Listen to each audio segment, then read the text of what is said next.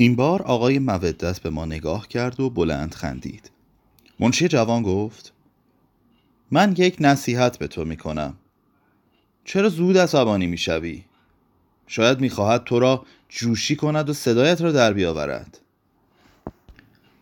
مرد چاق سر به زیر انداخت و خاموش شد و دستهایش را در گلولای کنار جوی فرو برد و آنها را به بازی واداشت.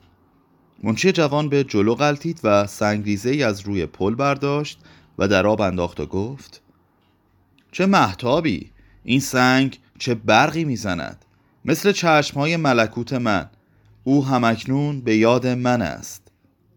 آقای مودت آهسته و محبت آمیز گفت معذرت می‌خواهم ولی چشمهای گربه در شب برق می‌زند!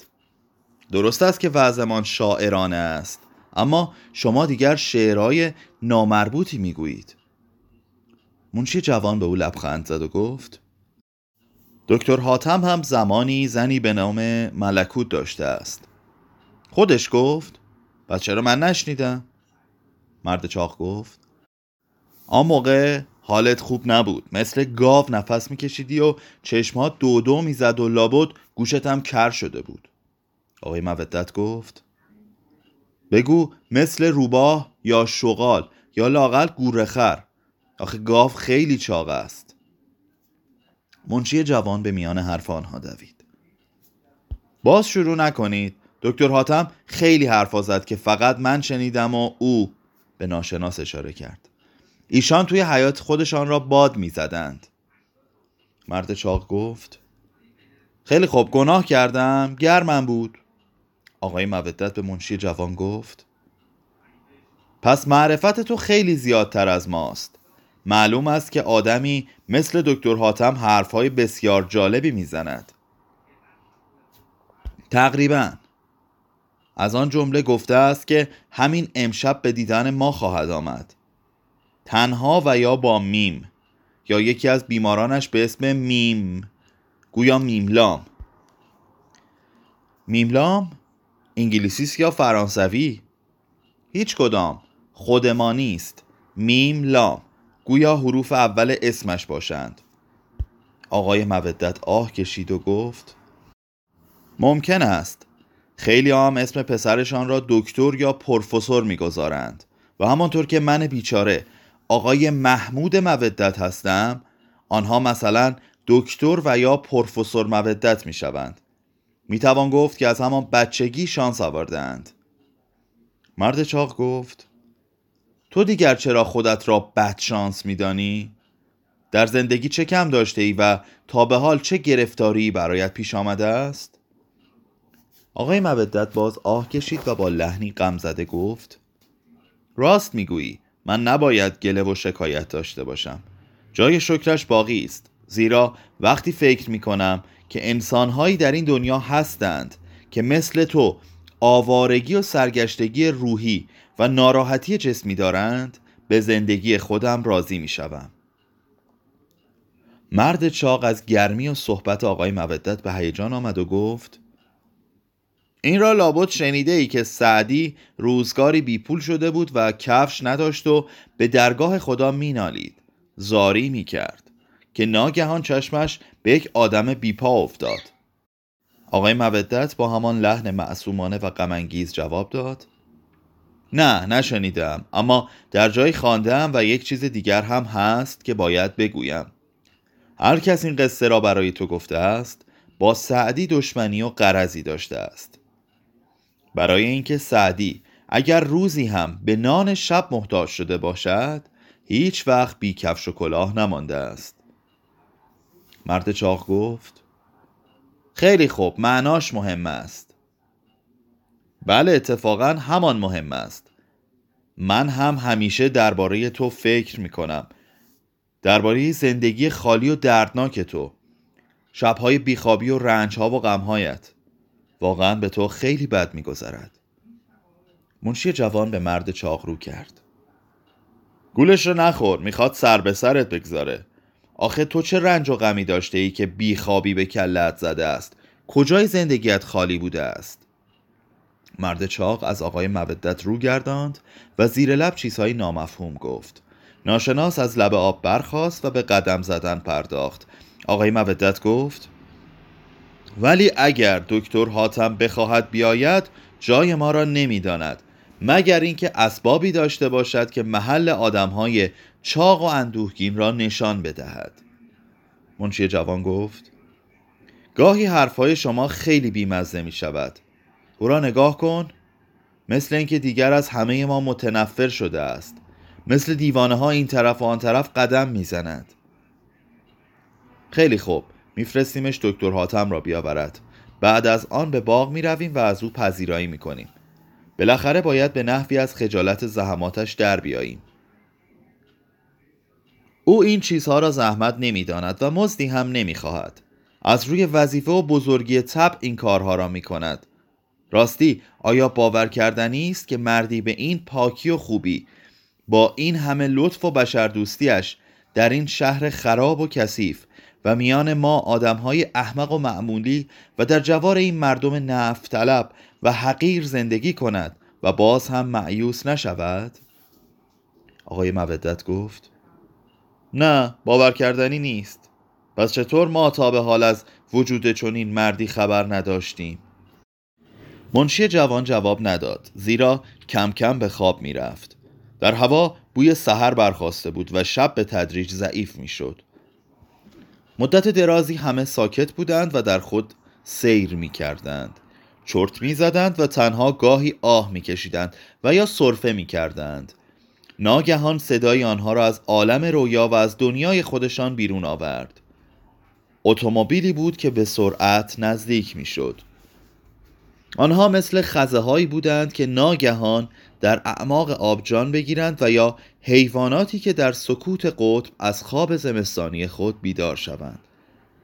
از پشت درختها و شاخه ها گرد و خاکی بیشکل و تنبل مثل مه قلیز به هوا برخواسته بود. مرد چاق خسته و خوابالود گفت کیست؟ به همین طرف می آید آقای مودت خمیازه کشید و گفت هر که که هست خیلی تند میراند. خدا از پیچ و خم این کوچه باغها و دستاندازهای غریب کش حفظش کند. منشی جوان قد کشید و گفت هموس حتما دکتر حاتم است. به او حال انتظار وحشتناکی دست داده بود. ناشناس در انتهای دو ردیف درخت بید که به موازات دیوار باغ تا دوردست کشیده شده بود قدم می‌زد. سایش روی زمین تکان می‌خورد و بلند و کوتاه و جابجا می‌شد. ناگهان برگشت و تا در باغ دوید. اتومبیل پشت یک درخت کهنسال و عظیم چرار ترمز کرد. همه برخواسته بودند و نگاهشان به اتومبیل خیره شده بود. راننده گردنش را در سینه فرو برد و دستهایش را صلیبوار روی فرمان گذاشته بود و سرش بر این صلیب آرام گرفته بود. از دور مثل لاک پشتی می نمود که به قلابی آویزان شده باشد. در ردیف عقب پشت سر راننده و در ظلمت دو چشم درشتش گویی که بر صورت یک حیولا شکل گرفته و نقش بسته. چشمها خیره بود. دکتر حاتم از اتومبیل خارج شد. در را هم به هم زد و سوی آنها آمد. راننده و حیولا همچنان بر جای خود باقی مانده بودند. منشی جوان به استقبال دکتر حاتم رفت و با او دست داد. دکتر حاتم شنل بلند سیاه رنگی بوشیده بود و دستش بی احساس و یخ زده بود. آقای مودت گفت خوش آمدید قربان بفرمایید. همین الان در را باز می‌کنیم. ما فکر کردیم که همینجا بنشینیم برای تنوع و تماشا. دکتر حاتم گفت نه متشکرم هیچ زحمت نکشید. من هم فقط می‌خواهم کمی تماشا کنم. نیامدم که مزاحمتان بشوم. شما از کجا راه را می‌دانستید? می‌دانستم. مرد چاق بی آنکه معذرت بخواهد روی پل نشست. سنگ یک تخته بزرگ پل در محتاب رنگ باخته برق می‌زد. خواب از چشم میپرید.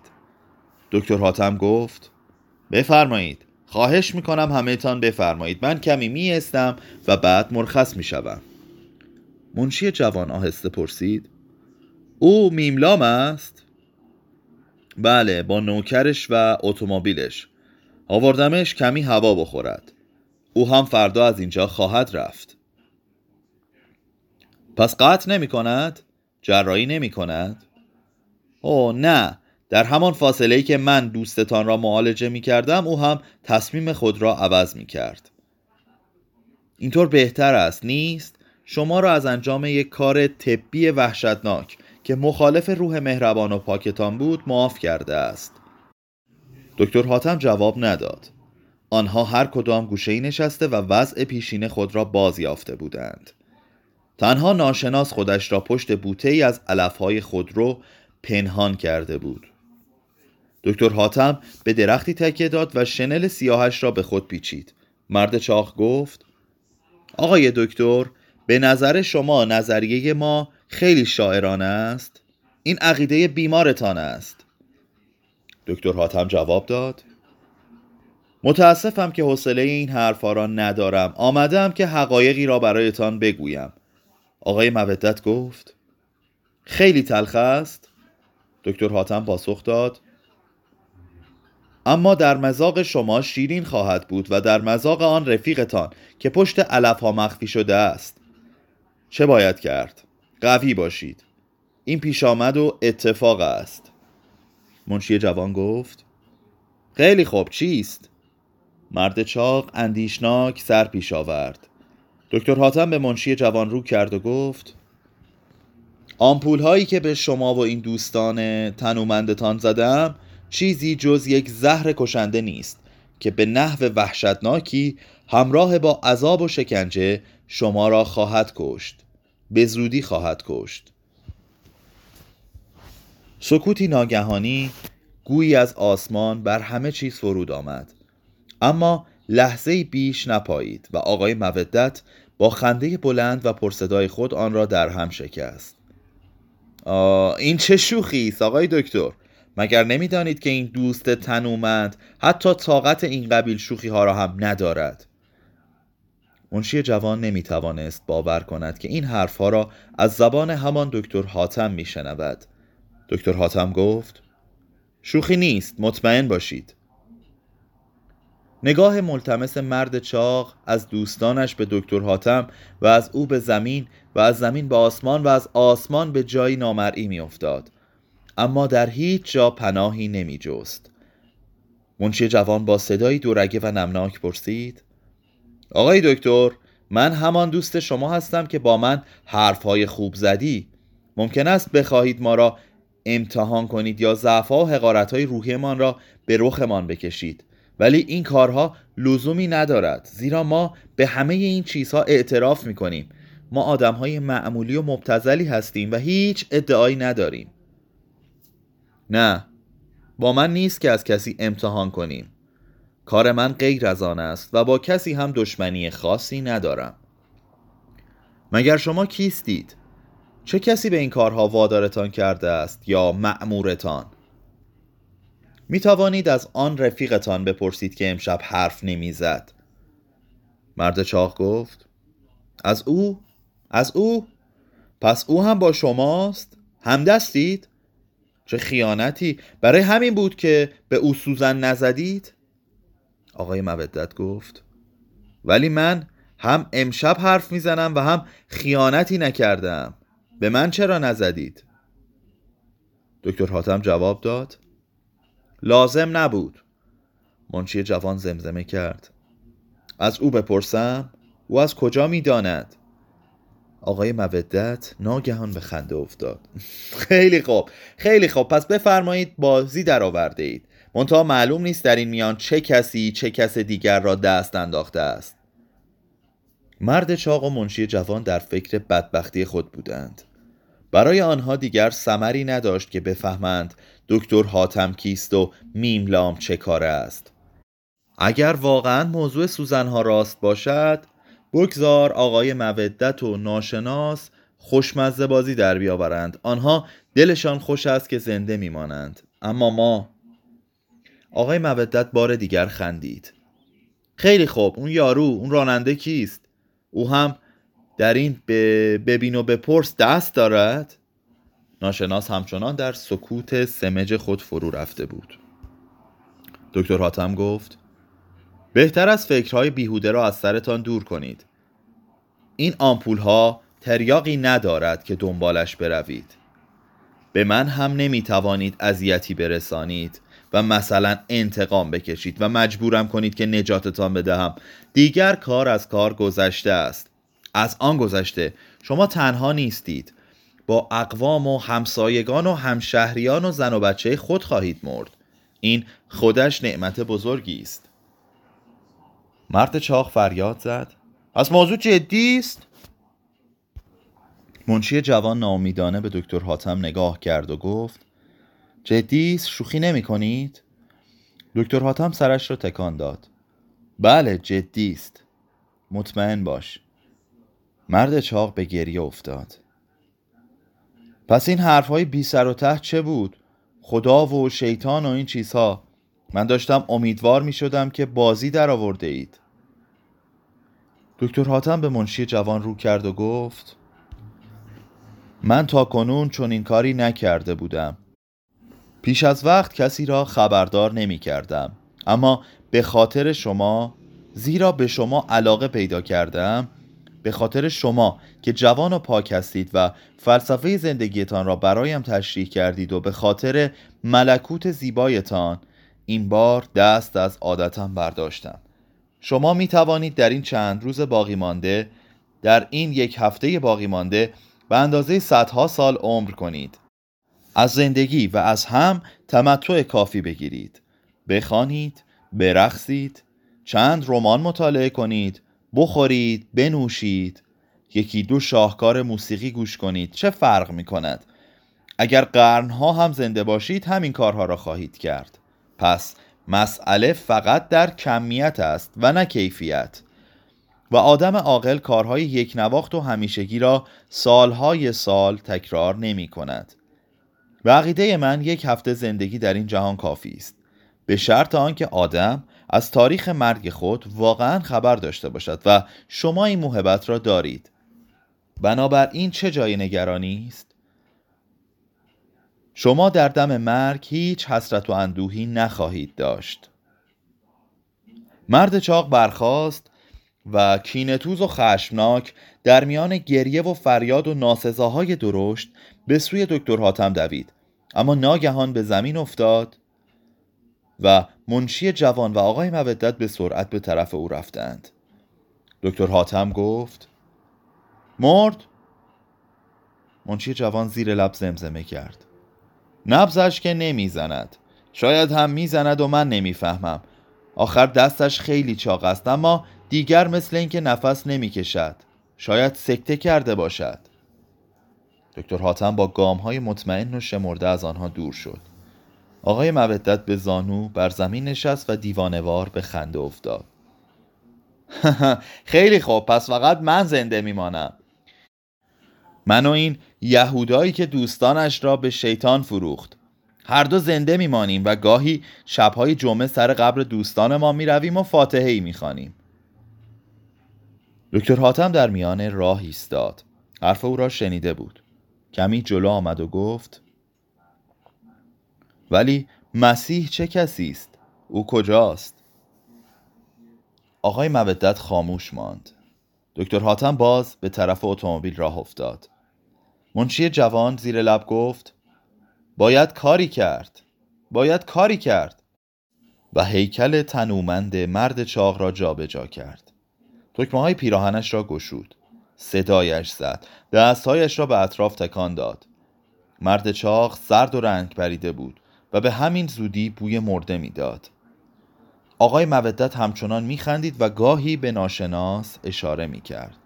ناشناس از مدتی پیش بر سر نش مرد چاق ایستاده بود و دندانهای خود را به هم میفشرد.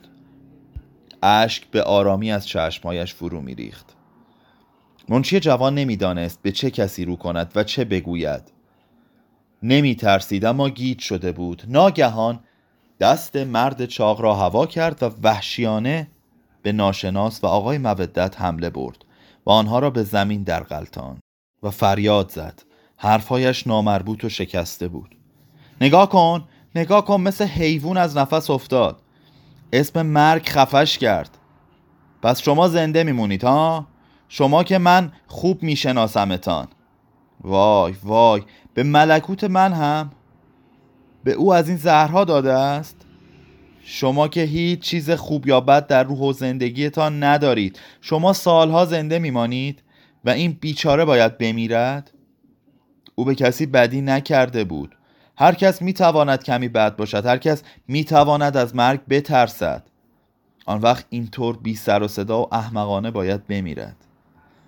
دکتر حاتم زیر درختی در تاریک خاکستری رنگ ایستاده بود و به آنها نگاه می کرد دستهایش را در زیر شنل سیاه به کمر زده بود. منشی جوان هر یک از دوستانش را که اکنون برخواسته بودند بار دیگر با فشار به زمین انداخت و بی آنکه توجهی بکند پا روی مرد چاق گذاشت و به سوی دکتر حاتم دوید. گویی مسروعی است که می‌خواهد از چنگال حمله محتوم خود بگریزد. و حمله او را از هر طرف احاطه کرده است و امانش نمی‌دهد. دکتر حاتم راه او را بست. آنجا نروید خواهش می‌کنم. آنها نمی‌توانند کمکتان کنند. مگر او خدا نیست؟ شما خودتان می‌گفتید. بنابراین چرا نتواند کمک کند؟ تازه اگر خدا هم نباشد برای خودش آدمی است. همه چیز را برایش می‌گویم. فریاد می‌زنم و می‌پرسم. آیا حق است؟ آیا واقعا باید اینطور باشد؟ نه او نباید چیزی بداند. مخصوصا از آمپول ها از آن گذشته. خودش بیشتر از شما به کمک احتیاج خواهد داشت و کسی هم نخواهد بود که حتی حرفش را بشنود. منشی جوان مثل غریق ناامیدی که به تخت پاره برخورد کند گوشه شنل دکتر حاتم را گرفت و کشید و فریاد زد به ملکوت هم زدی؟ او دیگر چه گناهی داشت؟ خودش می‌خواست و تو نمی‌توانستی او را ببخشی؟ ندیدی که چه اندازه جوان و معصوم است؟ دکتر حاتم شنل را از دست او بیرون کشید شما از مرگ ترسیده اید؟ منشی جوان به دور خود چرخید و گفت من خواهم مرد بدبخت آواره. اما مثل رفیقم سکته نخواهم کرد. نمی‌گذارم که تو خدایت و اعوان و انصارت خوشحال بشوید و در دل تحقیرم بکنید. نه به پای تو میافتم و نه به پای آن همکار دست و پابریدت حالا که محکوم شدم خودم به تنهایی از عهدهش برمیآیم. دکتر حاتم سر به زیر انداخته بود و منشی جوان از او دور شد. برو برو. هرچه زودتر پیش رفیقت برو. می‌بینم که داستان دعوای شما ساختگی است و با هم رابطه نزدیک دارید. لابد میشنیدی و از سستی و پستی و ترس های قربانیان خودتان از ما آدم های معمولی حرف می‌زنید و کیف می‌کنید. اینطور باشد. اما من همه عذاب ها و شکنجه ها و بیعدالتی هایتان را تحمل می کنم به راحتی و از هیچ کدامتان هم انتظار کمک نخواهم داشت. دکتر حاتم گفت اشتباه نکنید. او خودش قربانی است. منشی جوان برگشت و دیگر به پشت سر نگاه نکرد. همین که به دوستانش رسید صدای موتور ماشین را شنید که دم به دم دورتر می‌شد. ناشناس و آقای مودت دیده بودند که دستهای لاک پشت به حرکت آمد و اتومبیل مشکی رنگ زیبا دور زد و چشمهای حیولا از دور بر آنها خیره شد و دکتر حاتم سر خود را در شنلش پنهان کرد و بار دیگر گرد و خاکی تنبل مثل مه قلیز از زمین به هوا برخاست. منشی جوان نشست و بار دیگر نبز مرد چاق را در دست گرفت و گفت باید برسانیمش به دکتر اما نه به دکتر حاتم. ممکن است هنوز دیر نشده باشد. این حالت در او سابقه دارد. شاید هم نجاتش دادیم. آقای مودت و ناشناس خم شدند تا به منشی جوان مدد برسانند و دوستشان را از زمین بلند کنند. آقای مودت گفت همش تقصیر جن من است. منشی جوان آهسته میگریست. دیگر تمام شد. دکتر حاتم کار خودش را کرد. مثل اینکه آن جن لعنتی را هم او فرستاده بود. نمی‌دانم. بپرس. از رفیق عزیزمان بپرس. او از همه چیز اطلاع دارد. ناشناس لبخند زد. مرد چاق را بلند کردند و به زحمت تلو تلو خوران به سوی جیپ راه افتادند. آقای مودت شرم زده گفت ولی باید مرا ببخشی. از من گله ای نداشته باش. مودت میدانی که تقصیری ندارم و لابد یک اشتباه یا تصادف و یا شاید بدبختی باعث شده است که بتوانم زنده بمانم. منشی جوان گفت؟ چرا اینطور به من نگاه می‌کنید؟ هنوز که نمردم. آقای مودت و ناشناس چشم از او برداشتند و او زیر لب زمزمه کرد. دیر یا زود دیر یا زود میبایست اتفاق بیفتد. اما چرا اینطور؟ چرا اینطور؟ به جیپ رسیدند و مرد چاق را در آن جا دادند. آقای مودت گفت سوالی دارم. حالا می‌خواهی چه کار بکنی؟ چه تصمیمی گرفته ای؟ واقعا خواهی مرد؟ منچی جوان گفت بله این کار را باید بکنم و از تو هم گله ای ندارم حتی از دکتر حاتم و دیگران. من چوب حماقت خودم را می‌خورم. در هوای گرگومیش در کنار جیپ ایستاده بودند و پا به پا می کردند. چرا تا کنون نفهمیده بودم که مرگ خواهد آمد. سالها به خوبی کار کردم و حرف زدم و راه رفتم. زندگی معتدل و پاکی داشتم. مال کسی را نخوردم و به همه کمک رساندم. اما احمق بودم. در تمام آن سالها که من مثل معصومان و مقدسان زندگی می کردم و به خیال خود نمونه کامل یک فرد انسانی بودم در حقیقت خودم را فریب می دادم و گول می زدم و احمق بیچاره بیش نبودم. زیرا برای هیچ و پوچ زحمت می کشیدم و یخه می دراندم و اگر جز این بود چرا می بایست به این سرنوشت کثیف دچار بشوم؟ چرا می بایست محکوم به مرگی باشم که مایه خنده و شوخی است؟ درست مثل مرگ حیوانی بی زبان و ابله. نسیم سرد در تنشان لرز انداخت و آنها قوس کردند و دستهایشان را به هم مالیدند. این سزای حماقت من است.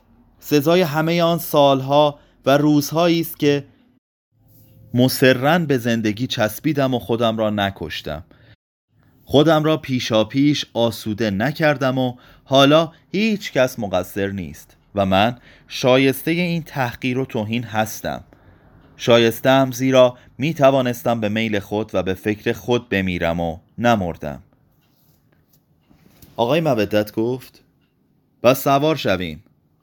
سوار شدند. اما یک چیز هست. این را بدانید.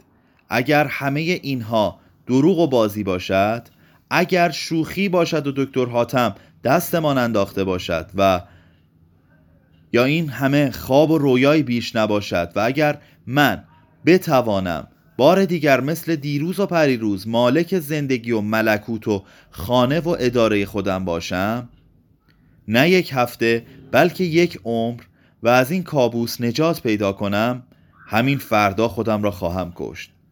خواهم کشت که مبادا روزی لش سنگینم از ترس مرگ زودتر از موعد به زمین بیفتد و یا روی دست آشنایانم بماند. بله اگر عمر دوباره به من ببخشند احمق نخواهم بود. این بار آقای مودت به راندن پرداخت. جیب تکان خورد و به راه افتاد. آقای مودت گفت آه همش تقصیر جن من است. اما من با تو هم عقیده نیستم. اگر جای تو بودم و قرار بود عمر دوباره هم بدهند و یا مثلا موضوع آمپول ها دروغ از کار در می آمد بشکن می زدم و آواز می خواندم. چقدر خوب بود. و باز هم سالها مثل گذشته زندگی می کردم با همان شیوه و با همان حماقت ها چه عیبی دارد؟ این کار را هم همیشه کردم و از این پس با لذت و آسودگی بیشتر خواهم کرد. منشه جوان گفت خیلی خوب عقاید مختلف است. چشمهایش برق می‌زد و بر پیشانی و گونهش چینهای تازه ای افتاده بود. آقای مودت گفت اما من بیهوده خودم را جای تو گذاشتم. من که آمپول نزدم و قرار نیست بمیرم من زنده میمانم. نقش لاستیکهای اتومبیل میملام بر روی خاکها انگار جان گرفته بود. میگریخت و در پیش نگاه منشی جوان به هم نزدیک می‌شد و در هم می‌رفت و باز میگریخت. منشی جوان گفت چه گفتی؟ آقای مودت جواب داد هیچ تو نباید گله ای داشته باشی. برای اینکه خودت گفتی. گفتی که اگر هم زنده بمانی خودکشی می‌کنی. بنابراین حتما از ما بدت نیامده است و کینه ای به دل نگرفته ای. اما من خودکشی نمی کنم.